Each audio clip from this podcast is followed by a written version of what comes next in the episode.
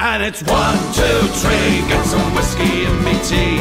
Make sure it's Irish whiskey, that's whiskey with an E. Give me one, two, three, pour some whiskey in me tea. Let's drink to the health of our nations and for peace and liberty. So it's one, two, three, get that whiskey flowing free. May our parting glass be not our last, and our souls forever free. Give me one, two, three. おはようございます。お元気ですか？私の名前はマット・ヒリです。私はパッドキャストを作っています。今日はエメとドフィー一緒です。So, ようこそ、エメさん。Welcome to the show, Emmett. おはようございます。マットさん。皆様、こんにちは。あの、エメット・ダフィと申します。まあ、今日は、まあ、あまあ、本日はマットさんとちょっとウイスキー、まあ、日本のウイスキーの市場の、まあ、マーケットについてちょっと話しましょうですね。よろしくお願いいたします。Dorigato. Uh, Emmett, welcome to the show. For everyone listening out there in podcast land, of course, you are listening to another episode of Potstilled Radio. We are on our new international series where we're bringing you to all around the world to Irish whiskey markets that are far flung and as different from Ireland as you can be. And this week's episode, you may have noticed already, we are going to the fantastic Asian market of Japan, the land of the rising sun. And I'm being joined by a very special guest, a man who knows the Japanese market from an Irish goods perspective, Mr. Emmett Duffy. Emmett, welcome to the show. Thanks for having me, Matt. Great to be here. Um, I am delighted to have you because, as I mentioned, everyone who is listening in is going to get a really cool rundown of the Japanese market and what it is like for Irish whiskey and Irish, you know, drinks producers going into the uh, Japanese market. And I'm going to be relying on your fantastic knowledge of the market uh, to do all of that. But before we jump in, I do want to say a big shout out to our sponsors. So, Dingle Distillery has been creating some of the most beautiful handcrafted spirits since 2012. Dingle Gin was awarded the world's best gin in 2019, and Dingle Vodka was announced as the best Irish vodka in 2021. Dingle whiskey continuously matures in the mild, moist climate of Ireland's southwest coast. Hand cut from the edge, keep your eyes peeled for something very special in May 2021. And of course, aged for five long years, the McConnell's fine blend of Irish malt and grain whiskies is gently rested in select bourbon casks, bringing out beautiful overtones of vanilla sweetness and providing a deep oak woodiness and light char to the finish. Follow McConnell's Whiskey across social media or visit McConnell'sIrishWhiskey.com for more information. And of course, that is whiskey without a knee.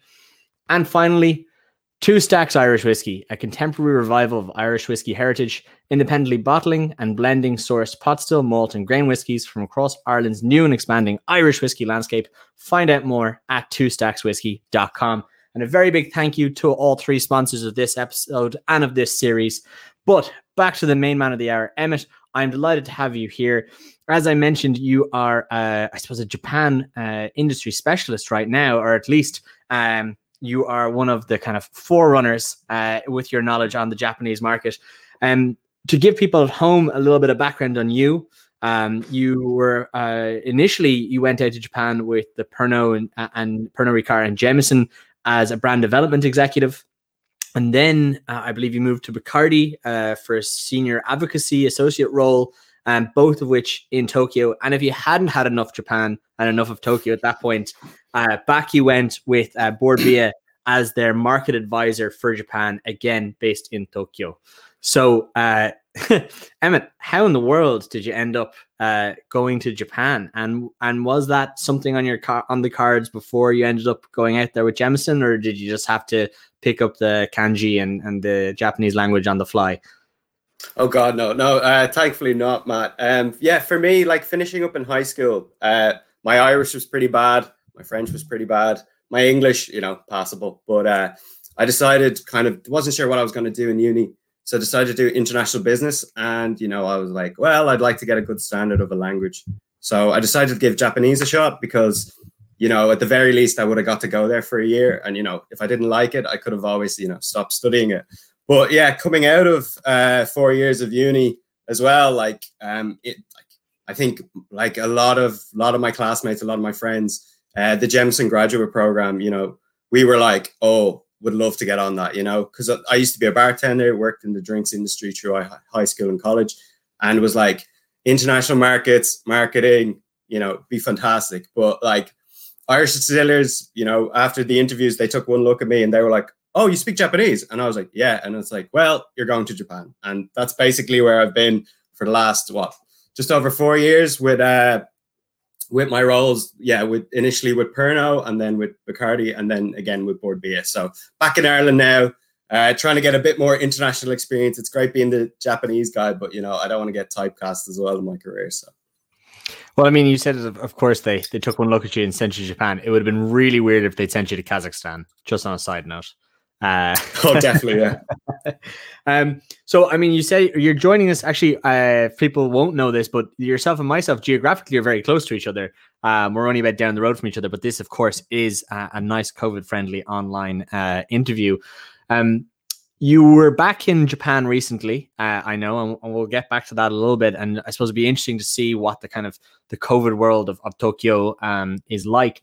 Um, but for people at home that don't know, you know, Japan is is an important market uh, for Irish whiskey. It's the 27th largest market, which doesn't sound, you know, like the the biggest thing in the world, but of course the top 30 are the real target markets for the growth of Irish whiskey globally doing about just shy of 50,000 uh, nine liter cases in 2019, which is the, the latest stats I have access to there. But it's growing at a very healthy 20% per annum. So you know it's it's a it's a good market. It's it's a focus market for a lot of different um, Irish whiskey companies. Um, I suppose, but in some ways as well, you know, we're looking. Um, we're we're uh, looking into you know hierarchical society uh, which we're very heterocultural here. It obviously has its own challenges, you know, its own um, barriers to entry, and and and I know from my experience of of working in Japan on short short market ex- uh, excursions um, that while many Japanese people may speak some English. Uh, cannot often be quite embarrassed to speak English for fear of, uh, you know, embarrassing themselves. And even me starting with the 10 words of Japanese I know often accidentally wrangles me into a fully Japanese conversation that I was not banking on. Um, so what I suppose what is it like for you know Irish uh, businesses entering the Japanese market?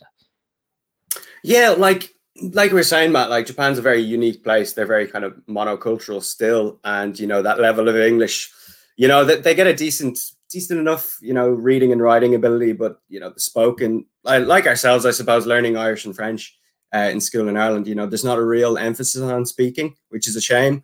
But like even compared to likes of Korea and then you know obviously the likes of uh, Hong Kong and even Thailand, you know the level of English just isn't really there. And um, you know, in terms of Western countries as well, you know, like foreign countries outside of Asia, you know, the USA is what brings out the Japanese people, and then like old empires like uh, France, Germany, Italy, you know, they love their food, they love their beer uh, they love their wine. You know, they have a great awareness of these countries. Yeah, but for Ireland, so many Japanese people, they're like, "What's that? I don't, I don't know that." Like the pronunciation for Ireland is Eidurando, which is incredibly similar to Iceland, which is Isurando. And uh, you get a lot of people being like, "Oh yeah, Reykjavik," and I'm like, "What? What, what are you talking about?" And uh, yeah, uh, you know, people try to lump us in with the UK. You know, there's not a great awareness.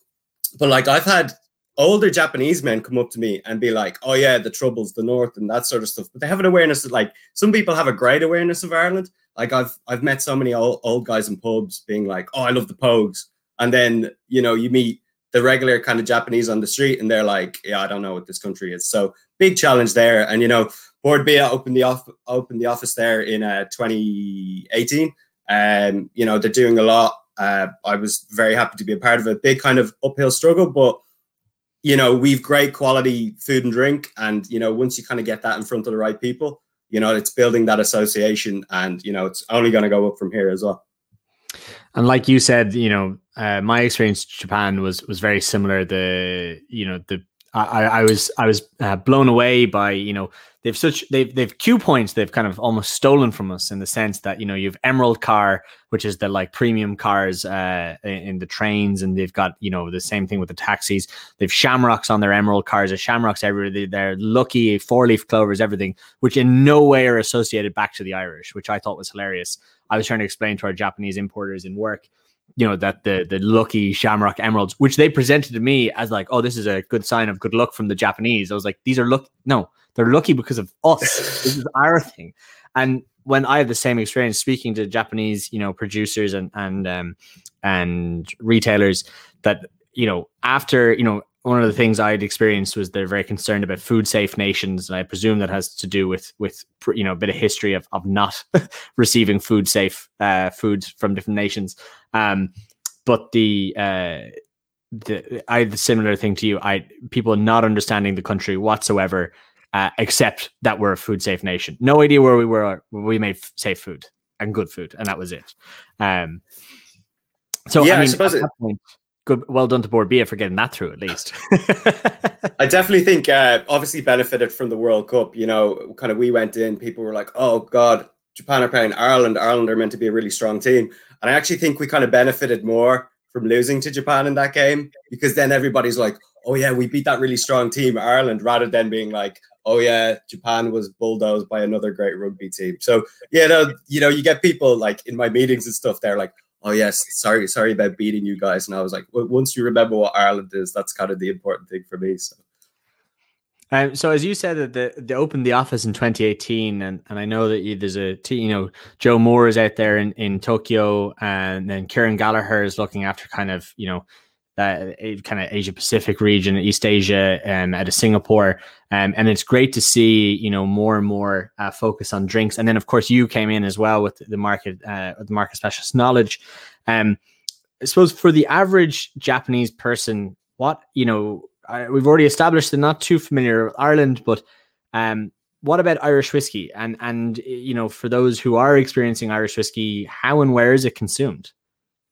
Yeah, so like you were saying before, Matt, like Japan, one of the biggest kind of whiskey drinking nations in the world, but unfortunately, you know, Irish still makes up that quite quite a small small bit of it. Last time I checked, I think it was probably zero point two percent of the entire whiskey consumed, which is you know kind of small. But there's a reason for that as well. Like Ireland, we don't make standard whiskey, and we make like all the whiskey we make is premium. And then you know even now with the new distilleries coming online, new brands and you know super premium and ultra premium is becoming that much more important. So particularly so take the likes of like Jameson or Tullamore Dew in most countries you know that's cheap enough to be you know on the rail a house pour that sort of thing. But in Japan you know a bottle of Japanese whiskey uh, which as we now know may or may not be made in Japan um, would be about half the price uh, but even then, like blended scotches like Dewar's as well, you know, still that much cheaper than Jameson. Like Japan kind of has like, you know, very fortunate place if you like spirits that the import tax is really low.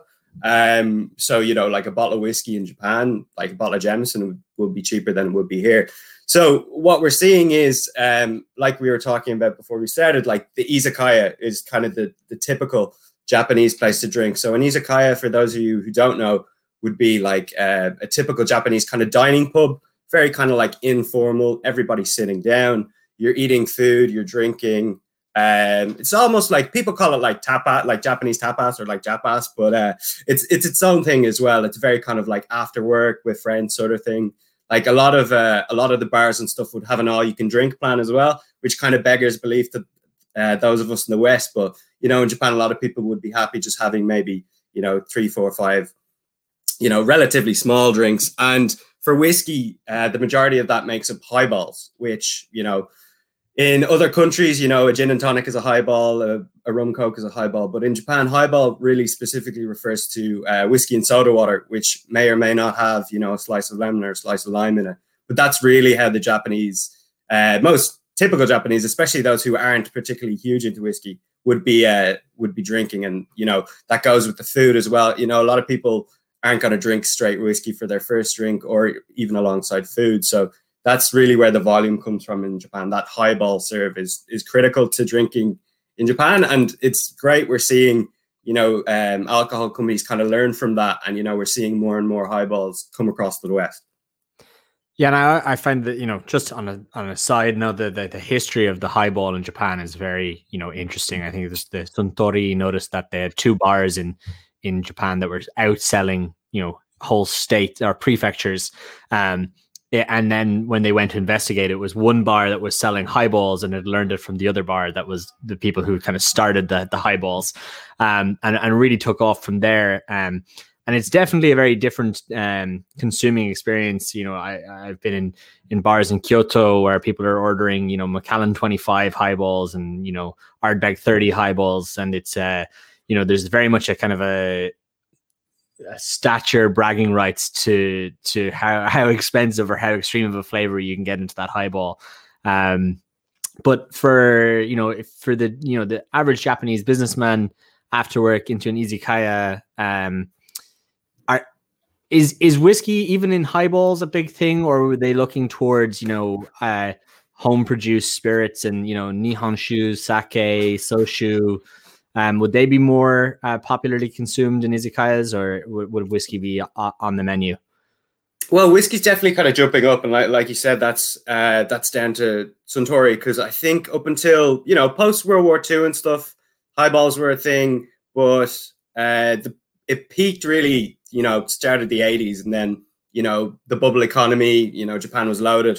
Uh, people were getting a taste for more like imported spirits, that sort of thing. Obviously, like champagne, uh, cognac. But then, you know, early early 2000s, uh, Suntory were like, no, no, no, we, we're sitting on all this whiskey. You know, uh, the kakubin is their, you know, their kind of standard whiskey bottle that you'd get in a, an izakaya. And yeah, they were like, you know, we have to bring that back. But yeah, um, yeah, like shochu would traditionally so shochu for those of you who don't know, kind of similar to our poitín. It's kind of a, a, distilled spirit. You can make it from a lot of different things, you know, rice, barley, um, sweet potatoes as well. But it tends to be kind of low, kind of lower in ABV, similar to soju in uh, Korea. For those of you familiar with Korea as well, uh, but you know, the Japanese would traditionally, you know, mix that with soda water as well, or you know, kind of like a lemonade, and that would be a chu high. So a shochu highball. Um, so the culture's always kind of been there, but it, it kind of you kind of see it even even now. Kind of some younger people are moving away from drinking whiskey highballs and they're drinking lemon sours, which is shochu with um, kind of lemon concentrate and soda water. And that recently, there's been a ridiculous boom of that in the last like two years. Like uh, different izakayas doing like frozen versions. You might get you know half a lemon in it, and you have to like uh, mash it up yourself uh, with a mortar and pestle and that sort of stuff. You know, it, it, it just kind of comes and goes. Like Japan, I would say much more than other countries, they're super trend focused. They love limited editions. You know, something may seem like it's the most popular thing in the world, but won't necessarily last the test of time.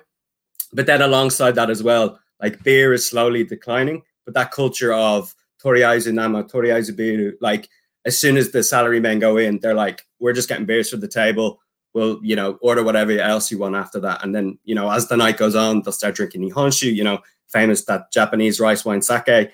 Um and yeah it, it really is just you know it, it really depends on you know who you're with and what you're drinking. But definitely we're kind of seeing that whiskey highball kind of t- starting to take over from beer. You know it still goes with food um it's not as filling it's not as high calorie. You know japan in the last few years has been uh, fitness craze has been really kicking off there. So people are kind of getting more concerned with, you know, eating fried food, drinking too much uh, booze, drinking too much beer, that sort of thing. Just kind of more focus on health, but you know, with that highball, you can still get still get your drinks in. I'm horrified to hear that because Japanese fried chicken is the best thing I've ever tasted in my life. So uh, if you think you like fried chicken, you need to have Japanese fried chicken. I didn't get it. I didn't think it would be a thing. And I tried it in izakaya, and it was it was possible with actually Joe Moore uh, and it's possibly the best thing I've I've ever consumed in my life. Anyway, um, we're talking a lot about you know the kind of on trade, the different bars, um, and the and the highballs. Uh, is Irish whiskey finding its way into highballs, or are they taking a different approach uh, as a as a main consumer serve? No, definitely. Um, you know that that does more kind of um, standard premium, the likes of Jameson and stuff. You know, the highballs is huge. Um, you know from yourself being in in industry, uh, most countries it's you know Jameson, ginger, lime, and when I worked for Jameson, you know that that was the big push in Japan as well. But like, yeah, that highball serve Jameson soda water, uh, usually with lime as well, uh, because you know it it fits with the narrative. Uh, that would be like that's where we were seeing most of the volume for Jameson when I worked there. You know, uh, if you're drinking, unless you're drinking particularly good whiskey, and even like you said before, even if it is particularly good whiskey, uh, you know, you might be putting soda water in it. Like that's like we're we're seeing more and more super premium stuff come in, and you know, the whiskey geeks and the whiskey aficionados who go in and really love their whiskey will be drinking it straight, will be drinking it, you know, twice up, enjoying it in different ways, that sort of thing. But I think for the majority of uh, Japanese people, the kind of guy in the street uh, and the guy who's you know buying a bottle of whiskey from the supermarket, uh, you're kind of seeing you know the highball as the kind of uh, serve both you know on trade but also in the home as well. You know most people uh, like the likes of Jim Beam, which is being pushed by Suntory now because you know the stocks of their own Japanese whiskey is declining, so they're kind of subbing in Jim Beam, uh, which is very interesting to me as well because uh, you know the flavor profile of Japanese whiskey is very different to that of bourbon. But uh, you know they're seeing in most supermarkets, you're seeing that VAP, that value added pack, where you know you get your uh, you get your glass, you get you get your stir, you know, so you can make easily make those highballs at home. But yeah, that's really like where we're seeing um where that growth's coming from. And Irish does fit into that. Um, you know, in more expensive, kind of higher um, class, not necessarily bars, but maybe certain chain bars or high class izakayas, you know, you will see uh, Irish whiskey kind of being a house board, being on that. But, you know, in, in terms of pricing and stuff like that as well, um, you, yeah, it, we're not going to see it overtake Japanese or overtake Scotch anytime soon, just because it's it's it's that much more premium. It's it's that much more expensive. uh, and you know, from my experience, what, what little it may be, but um, I remember being in Okinawa and going to a restaurant for uh, okonomiyaki uh, and being served just like from a tap Jim Beam soda, and I just and again, as you said, it was in a Jim Beam glass, little wedges, lemon, a little stir. Uh, and it was very strange being in this like traditional Japanese restaurant, e- eating like the local you know Japanese food, and then here's just like a, a, big American highball thrust at you, and it wasn't even like a or like it was kind of like here's a highball, what do you want? Um, because we just kind of assumed that that's what was coming. So that's fair enough. Uh, let me just take this moment to uh, say another thank you to the sponsors of this episode. So, Two Stacks Irish Whiskey, a contemporary revival of an Irish whiskey heritage independently bottling and blending sourced pot still, malt, and grain whiskies from across Ireland's new and expanding Irish whiskey landscape. Find out more at twostackswhiskey.com. And aged for five long years, the McConnell's fine blend of Irish malt and grain whiskies is gently rested in select bourbon casks, bringing out beautiful overtones of vanilla sweetness, providing deep oak woodiness and light char to the finish. Follow McConnell's Whiskey across social media or visit mcconnellswhiskey.com for more information. And importantly, without the E, and of course, Dingle Distillery. It has been creating some of the most beautiful handcrafted spirits since 2012. Dingle Gin was awarded the world's best gin in 2019, and Dingle Vodka was just announced as the best Irish vodka for this year. Dingle whiskey continuously matures in the mild, moist climate of Ireland's southwest coast, hand cut from the edge, and keep your eyes peeled for something very, very special in May 2021. So, in Japan, uh, Emmett, are people consuming at home pre-COVID? Are would people consume at home uh, in the normal kind of split we'd see in the West, or are we skewing very heavily towards the on trade, or perhaps even on the off trade? Yeah, I definitely think um, from looking at the stats as well, I definitely think the kind of on trade and definitely traditionally would have been kind of where the majority was going. You know, we're seeing that changing now in the last few years as kind of like work culture and stuff gets a bit better. It used to be like mandatory drinks. You know, you finish at six or seven or eight in the evening, and then you're going for drinks with your boss. And that was kind of how you got ahead uh, of your colleagues, and that's kind of how you were kind of earmarked for promotion in Japan. Thankfully, now as well, you know, COVID's only amplifying this as well. We're seeing people move away from that. You know, people spending more time with their families, drinking less. You know, but there's there's a one one trend in particular emerges quite a lot. You know, that at home drinking is really coming to a fore now, but so high ABV RTDs, so ready to drink just in a can. Um, it would be like you know, kind of like a strong white claw, but not quite the same thing. Like uh, especially younger Japanese would be going home after a long day of work, having one of those, and you know, getting a bit of a buzz, but that that kind of being it. But that that's something that's kind of emerging as well, and just something I found like very very interesting, and how the kind of drinking is going. And when you say that those uh, the strong White Claw. I know that there's, uh, you know, Suntory has has kind of a, a stranglehold over over that particular market because there's a lot of uh, different. Um, I, one of the things as well I found very interesting was the kind of vending machines on every street corner, subway station, metro station, uh, where you could buy. One of the things that fascinated me was hot coffee from the vending, like it was like a hot can of coffee. Um, as well as the fact that you could get, um, you know, in hotels or whatever it is, you could get Suntory highballs, you could get Kirin uh, beer, you get Kirin highballs, um, and you know, it's very interesting to see how, and I've often wondered how the Western RTDs would make it into that market because usually larger can formats than the the slims we'd see in in Europe or the US, and at a higher percent. I'm trying to think of the Suntory uh, it was Suntory Ace or, or along those lines. It's nine, maybe eleven percent uh, alcohol by volume, which is uh, a, di- a, very different uh, offering than what I suppose we're used to in the RTD market here. Um, and I suppose very interesting. Um, if you were, you know, perhaps back in your Bord Bia hat or or a consulting hat, and we're talking to you know a new Irish uh, whiskey company or distillery that was looking at the Japanese market you know what are what are the things you you'd advise them to look at and you know how to get you know past all the you know japanese bureaucracy and paperwork? Because let me tell you that is hell. I think the most important thing uh, to keep in mind matt when looking at japan it's these things take time. Uh, it's not like a lot of other Asian countries where it's kind of like you might get kind of like a wheeler dealer importer coming up to you and be like, "Oh yeah, I'll I'll, I'll buy a you know a pallet or half a container." Uh, no bother. Like the Japanese, very traditional. A lot of these companies have been around, you know, since before the turn of the century, you know, a century ago as well. Um, and there's a reason for that, as you know, they're very risk averse. They like to take their time.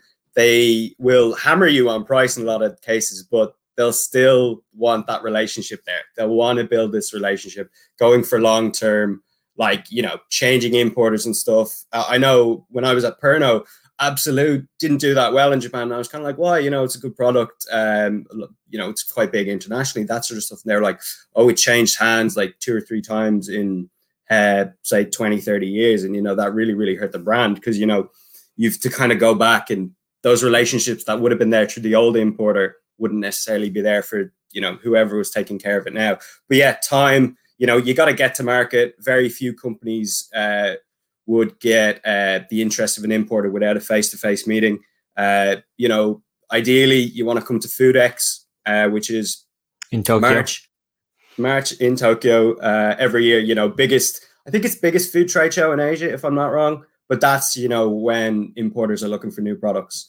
Other than that, you know, it doesn't hurt to put the feelers out there. You know, send an English email to uh, to one of the Japanese importers. But you know, cold calling doesn't go down super well here and I, I even I even found with like Bord Bia, you know, I had the most success with importers that I knew from being in market and being, you know, at a rival booth at a whiskey show and, you know, meeting them for a drink after. But, you know, even just reaching out and saying, Hi, I'm Emmett, I work for Bord Bia. I'd like to talk to you about, you know, Irish spirits. And they're like, Well, we're not looking for anything at the moment. You're fine. And I was like, Oh yeah, but it would be nice to meet. And they're like, nah, we're too busy, that sort of thing. You know, they're very they're very good at uh when they want something, they know they want something, they can find it very quickly. But if you're trying to introduce something to them, uh, you'd want to have your homework done and you want to be able to kind of seduce them because they're not like they don't suffer fools. They're very discerning and uh, they take their time.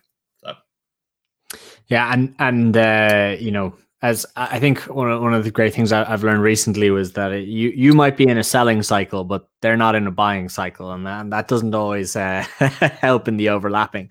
Um, but as you mentioned, Foodex there, an absolutely um, stunning arrangement uh, in, in, Japan. And if anyone remembers uh, our first introduction to Hinch whiskey on Potstilled uh, radio, uh, we actually came live from Foodex uh, in 2018 with um, a, very interesting and uh, a very loud um, event hall in Tokyo.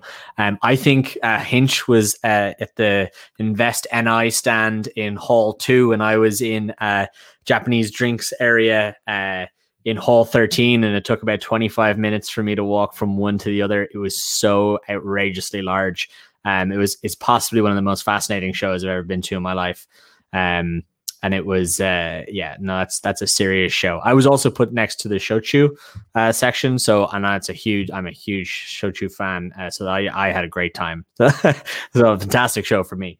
Um, and if uh, you know, do you foresee like do, do the importers in in Japan do they specialize in terms of like on trade off trade or you know as you said a lot of them will be around for the you know over 100 years or so they're risk adverse um, and I know many Japanese companies also have you know vast diversifications you know like I remember being on the the bullet train between um, Tokyo and Kyoto and seeing the Mitsubishi toilet factory um, off in the distance. There's a lot of you know different you know Japanese industries are known for having that kind of split, you know, main business, and then you know I've I've worked with and discussed with you know drinks importers who also make underwear and sweets and you know export cars, etc. You know, do they have specialized drinks uh, companies like that, or do they specialize on on trade off traders just a little bit of everything?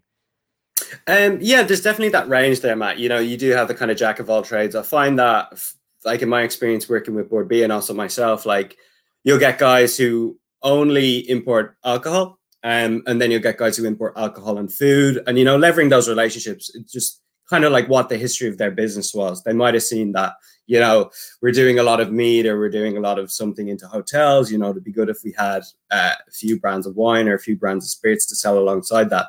And as well, yeah, like you said, um, I think it's important to mind that uh, probably should have mentioned that when we were talking about the ready to drinks. But you know, Japan, unlike most other countries, is is dominated by the four big beer companies and their contracts. You know, both on and off trade. So we're uh, looking at Asahi, Kirin, uh, Suntory, and Sapporo as well.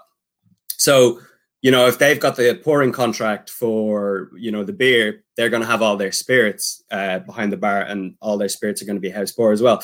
And you'll kind of see that in retail as well. Like their offerings will dominate the retail space. So definitely, I definitely think for the smaller importers, they have to be more specialized, not necessarily focusing more on the on or off trade, but definitely, you know, if they're focusing on the on trade, they'll be going to whiskey bars more so than, you know, big chains or uh, kind of specialist liquor stores who would have uh, a lot of different kinds of like, you know, niche, more expensive products. Um, it's, yeah, it's just kind of knowing their market. You know, there's, uh, the different importers, you know, it really really depends on their size and also what they're specialized in. So that's fair enough. And from the likes of, uh, you know, you've kind of vast experience now in Japan. You know, from from an Irish point of view, and then secondly from a maybe a European point of view, what imported uh, beverages are you seeing kind of the most success in? Uh, you know, the likes of now, I've I know from experience that cream liqueurs are almost impossible to get into Japan. There's a number of uh, ingredients that are allowed to be used by Japanese companies that are banned for foreign companies to ship in, which makes cream liqueurs almost impossible to get into the country. But apart, you know, apart from that, what in the Irish sphere are you seeing success in or growth in, and then reflecting against uh, maybe a different sphere, the European side? Yeah, no, definitely. Um, like whiskey is definitely going to be the way forward for Ireland for the next, you know, five to ten years. Whiskey itself, premium whiskies in particular, are growing.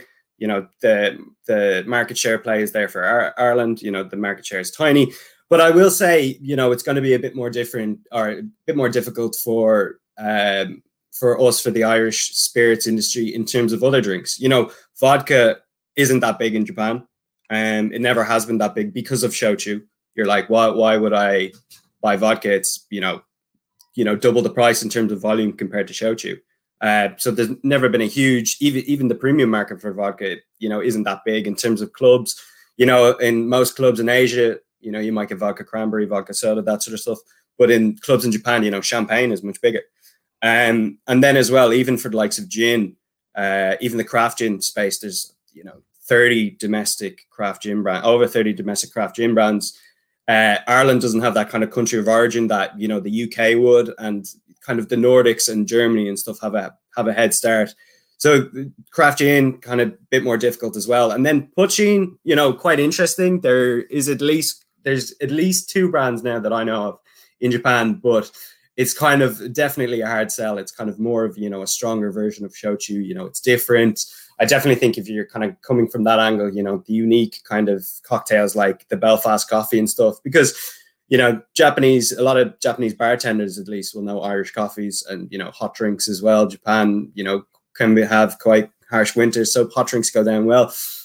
But yeah, just I definitely think the kind of growth there uh, is is there for whiskey. You know, it's only gonna it's only gonna improve. You know, when I was at Pernod, we launched Redbreast. Before that, you know, the most premium Irish whiskey would have been kind of the the trade ups for Jameson, uh, you know, twelve, and then going into Black Barrel when it was launched. But it's definitely you know we're seeing the likes of uh, a lot of the smaller Irish guys, you know, get into market with their more expensive aged offerings.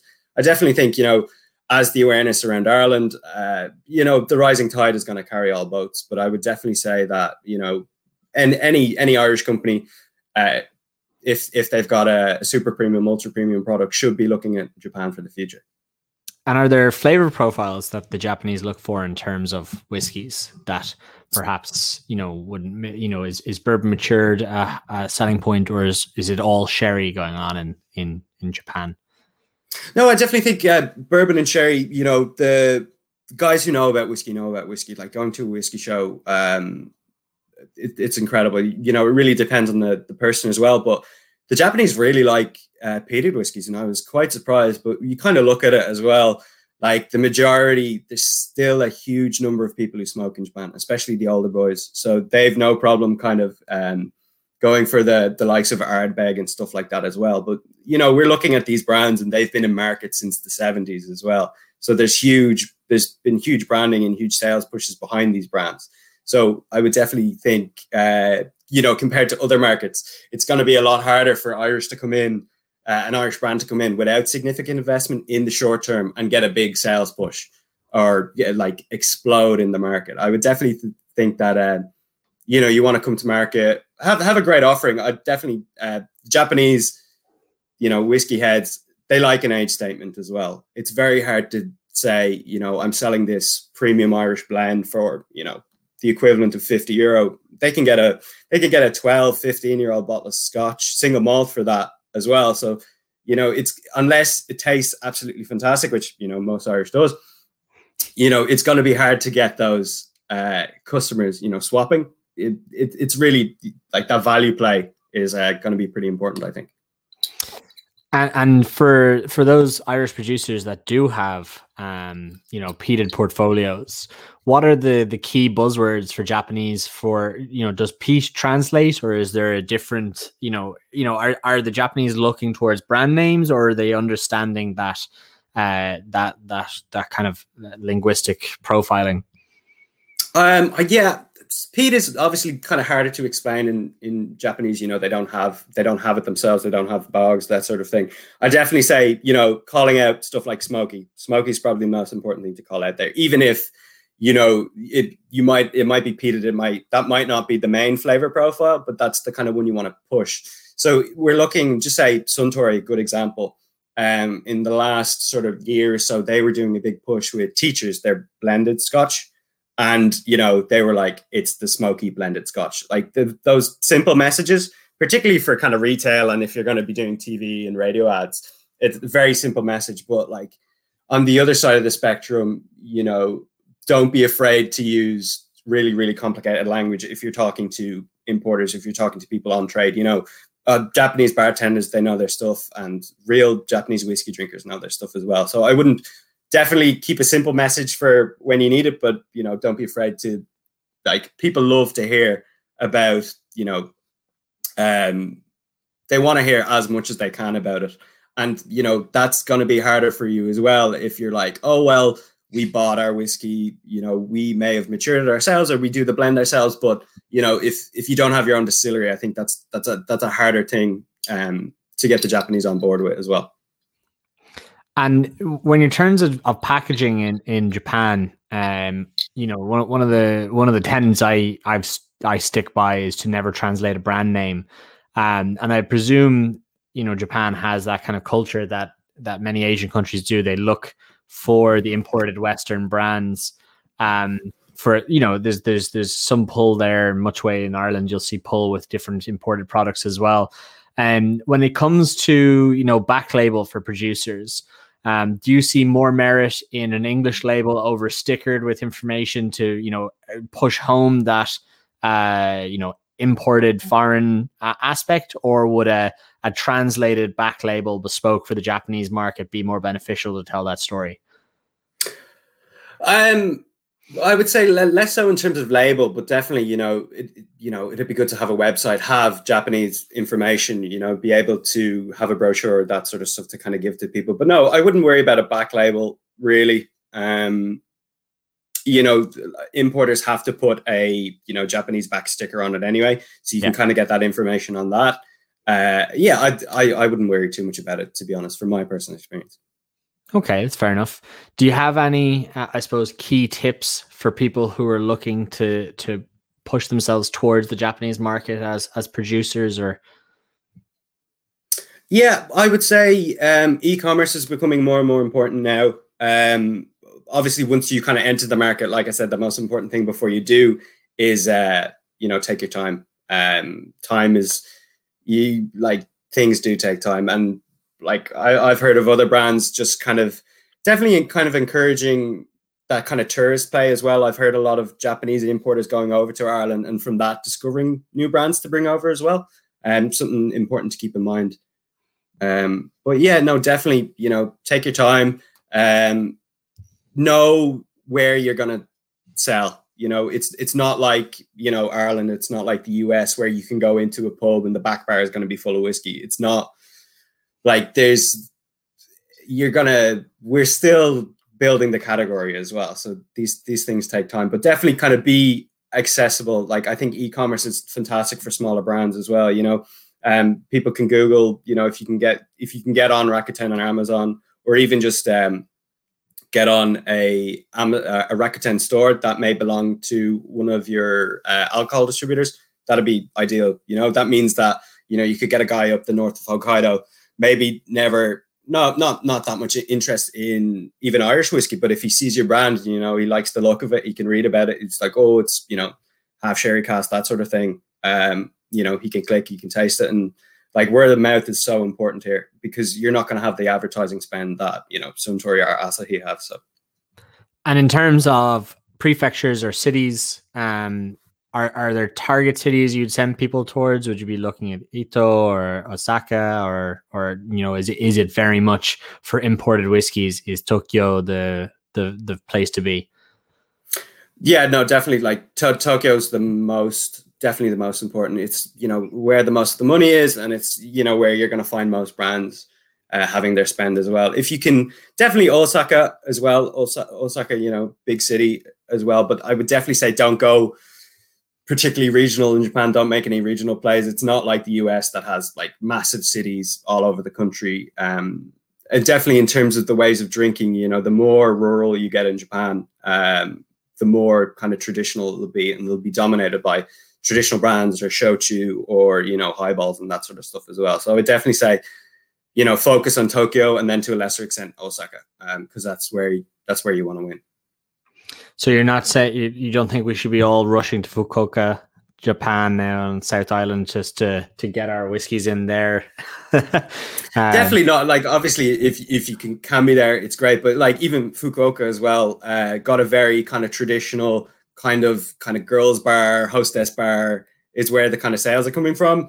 And you know that's champagne, that's cognac, that's really expensive whiskey. You know you're not there's not going to be that many pubs. There's not going to be that many whiskey bars. So it's it's just knowing the market, you know. Um, but yeah, obviously Japan. If you don't have a Japanese speaker, or you know maybe uh, if if your is not that close to the market, it, it can be hard to uh, to kind of get on top of these sort of things. Which is kind of why you know I was able to kind of do what I was able to do. Um, you need somebody on the ground who can kind of speak the language and kind of knows what's going on. And, and I mentioned at the very beginning that you know we're we're very uh, heterocultural societies here in the West, and Japan is is probably one of the most famous uh, hierarchical societies. And um, what kind of you know challenges or or warnings or or must must do's or must not do's would you give to Irish businesses moving towards a hierarchical society like Japan for doing business? Yeah, Japan as well. You know, that's that the kind of like saving face. I would definitely say there's formality. Formality is something to keep in mind. Um, you know, if you're coming here for business, make sure you have business cards because that's just how it works here. Um, business cards in Japanese. Um, not necessarily. You know, it'd be good to have it in katakana, which is the kind of pronunciation of your name as it would be in English, uh, Japanified, I suppose. Uh, but no, not necessarily. Even even an English language one, I think would be sufficient, just so that you know has your email address. You know, these people remember you, um, that sort of thing. But yeah, obviously, make sure you're talking to the right person. Uh, you could get a you could get a younger guy who's super enthusiastic, would love your brand, but you know, if he's not the person calling the shots at the end of the day, um, you have to be conscious of that and kind of trying to get in front of the right people. Uh, as well, for bigger companies, they can be very siloed there may not be a lot of uh, internal communication. and it's kind of something to bear in mind, but also, you know, be respectful. Very, very kind of different way of doing things than the way we would. Kind of a bit more kind of structured. Uh, yeah, there's, there's there's a lot. You know, people have written books about written books about Japanese business culture as well. Like, let's not get into it too much. If uh, but yeah, just something to keep in mind. You know, very, very, very different, um, very different market. That's fair enough. And are there any kind of um, you know either japanese or english language you know uh, websites or publications to you know be mindful of if you're you know either trying to check out the market or because i know that really the only one i know of is whiskey galore magazine um, which is is a japanese language publication. So I, I have a few copies of it and obviously means absolutely nothing to me. Um are there are there places that people should be if a producer you know keeping an eye on or if you're interested in you know i suppose learning more about the whiskey industry in japan more that you could be looking towards? Well definitely um, well there's always google translate but we're kind of seeing now uh, a great website called uh, Nommunication um, they're doing a lot of collaborating with whiskey galore now and they're translating a lot of their stuff from the japanese magazine into english um, it's run by a guy called Whiskey Richard. Um, he's one of the guys who was also pushing for that uh, that standardization of the Japanese um, definition of whiskey, along with uh, Mr. Mamoru Tsuchiya from um, Whiskey Galore as well. But yeah, no, I would definitely say Nommunication in terms of kind of just kind of getting an insight into the Japanese alcohol market, not just for whiskey, but definitely kind of looking at trends, looking at new releases, um, and there's a lot of his, uh, historical pieces on that as well. Uh, you know, if you want to find more about how the Japanese drink whiskey, the origin of highballs in Japan, and that sort of thing as well. I think definitely for um, foreigners and non-Japanese speakers, I think that's a crucial resource if you want to get your hands. But also, you know, depending on what country you're in, you know, Bord Bia for Ireland, invest Northern Ireland if you're in Northern Ireland, and then for the US, you know, um, the U.S. Department of Agriculture, their Exporters Association. You know, they have some fantastic uh, publications as well. So, yeah, I think it was uh, Nommunication was the for a very long time the only English language, I suppose, source for whiskey coming from Japan. I think. Um, and obviously a, a, valuable asset for, for people at home who don't know how to spell that. Can you give us a, a spelling for so people can look that up? Yeah, so it's it's a it's a portmanteau. It's a coming together of no, nomu is the Japanese to drink and then communication. But if you put them together, it's basically you know people coming together over drinks and being able to talk more freely. So that's uh, M O M M U N I C A T I O N. So no no communication, how it's spelled. If you just put that into Google, it'll come straight up. Really, like in I would say, invaluable resource for anybody who wants to kind of get a handle on Japan. I'm going to do a little plug as well. I have uh, I have some good uh, uh, whiskey and and uh, shochu producing friends in Japan uh, of of American origins uh, who have both published. They're both shochu pros and have published their own books on both Japanese drinks and shochu and awamori respectively. But they have a fantastic podcast called Japan Distilled that you can find it's all about all different drinks in Japan, whether it's rum, whiskey, soju, awamori, um, uh, and you can find that on all the kind of Spotify, SoundClouds, uh, iTunes, so on, and, and as well on japandistill.com. It is a podcast I eagerly await the release, and there's two episodes a month, and uh, I find that a great, great source of information internally as well. Um, Emmet, we're, we're running down the time here, and I don't want to keep you too long. Um, but I suppose now you know you've you've returned home. Um, you you you've been in Ireland for for a little while, but you you traveled back to Tokyo recently, uh, doing a bit of work. Um, what what is or what was or what is I suppose COVID Tokyo like at the moment? Yeah, so um, when I went over, they've come out of it now, uh, thankfully. But when I went over, the state of emergency was declared. So um, the government was really heavily incentivizing and encouraging bars and restaurants to close early. So like that was last orders at seven, um, everybody out, completely closed up by eight. So that wasn't amazing for going back. And I know definitely importers as well. Um, when I was over there initially during the first state of emergency with COVID, they were like, you know, the on trade's fallen off, the on trade has died essentially. So definitely in terms of, you know, it's it's definitely better than Ireland where everything's completely closed, but you know, it's it's going to be a while before things are back up and running as well. You know, we expected the Olympics to go off without a hitch this year, but like like we know now, they're not letting uh, they're not going to let foreigners in to uh, attend the game. So yeah, definitely like you know, not as bleak as it is back home in Ireland, but you know, definitely miles away from what it what it usually what it usually is. But even even now, it's cherry blossom season, so you know people are drinking outside under cherry blossom trees. You know, having their RTDs, having their beers, sort of thing. So that that's kind of nice as well. Kind of similar to how things are going here in Ireland. Um, but yeah, definitely. Like I'm I'm looking forward to going back when things are you know settled down and kind of back to normal because you know Tokyo, especially, just a fantastic place to to drink. So many great different bars, so many great different restaurants as well. So. Well, I mean, I really appreciate you giving us a fantastic insight into the Japanese market. And um, very rare we have someone that comes from two different, I suppose, large multinational companies, um, focusing on house brands and then into the likes of Bord Bia, which is just quite frankly a fantastic organization and resource to have for Irish drinks producers and you know uh, supporting a category as a whole. Um, and and in this series, we are going around the world and trying to interview and talk to people from different international markets of Irish whiskey. And I suppose we really can't culturally get from whether it's hierarchical societies or from simply the consumption of whiskey, we probably couldn't get further away from Ireland uh, as we did with Japan. So I very much appreciate your time on that. Um, and for anyone out there is listening, uh, do feel free to like, subscribe to the podcast. Uh, reviews always help to bump us up the the the numbers in terms of the iTunes and uh, Spotify settings. You can find us all across uh, your uh, podcast platforms. Um, if you want to get in touch, feel free to uh, check us out on any of the um, social medias. On Instagram and Twitter, it's at potstilled underscore, and on Facebook, it is facebook.com forward slash potstilled. You can also find us on potstilled.com as a website. Um, and uh, so, a very big thank you, Emma, to you, and of course to our sponsors, uh, Dingle uh, Distillery, McConnell's Irish Whiskey, and Two Stacks Whiskey. And I suppose, Emmet, to you, uh, I say uh, domo arigato gozaimasu, uh, sayonara. Thanks very much, Matt. I appreciate it. Domo, arigatou the kangaroo.